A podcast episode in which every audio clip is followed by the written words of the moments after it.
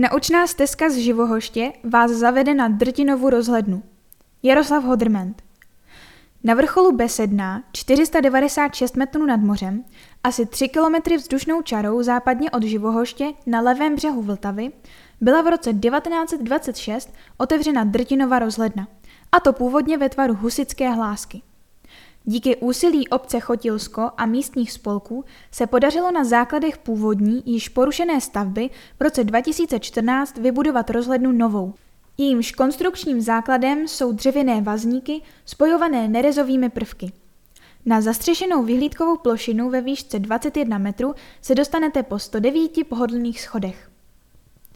Profesor Vrandišek Drtina 1861 až 1925, rodák z nedalekého Hněvšína, povltavský patriot, vlastenec, profesor filozofie a pedagogiky na Filozofické fakultě Univerzity Karlovy, byl žákem a dlouhodobým spolupracovníkem Tomáše Garika Masaryka.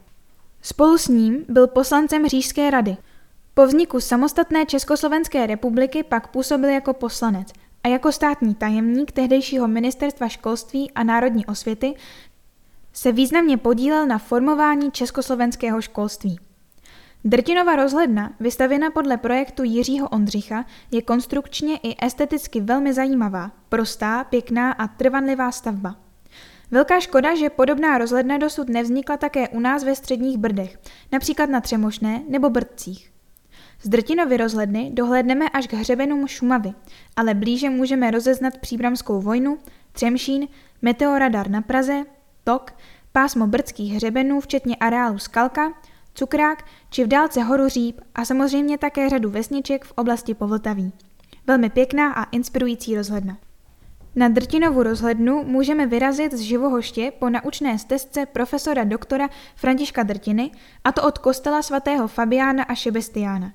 Kostel původně románský, ve 14. století doplněn gotickými prvky, starobyle působící s výraznými operáky, byl před časem opraven a stojí za zhlédnutí.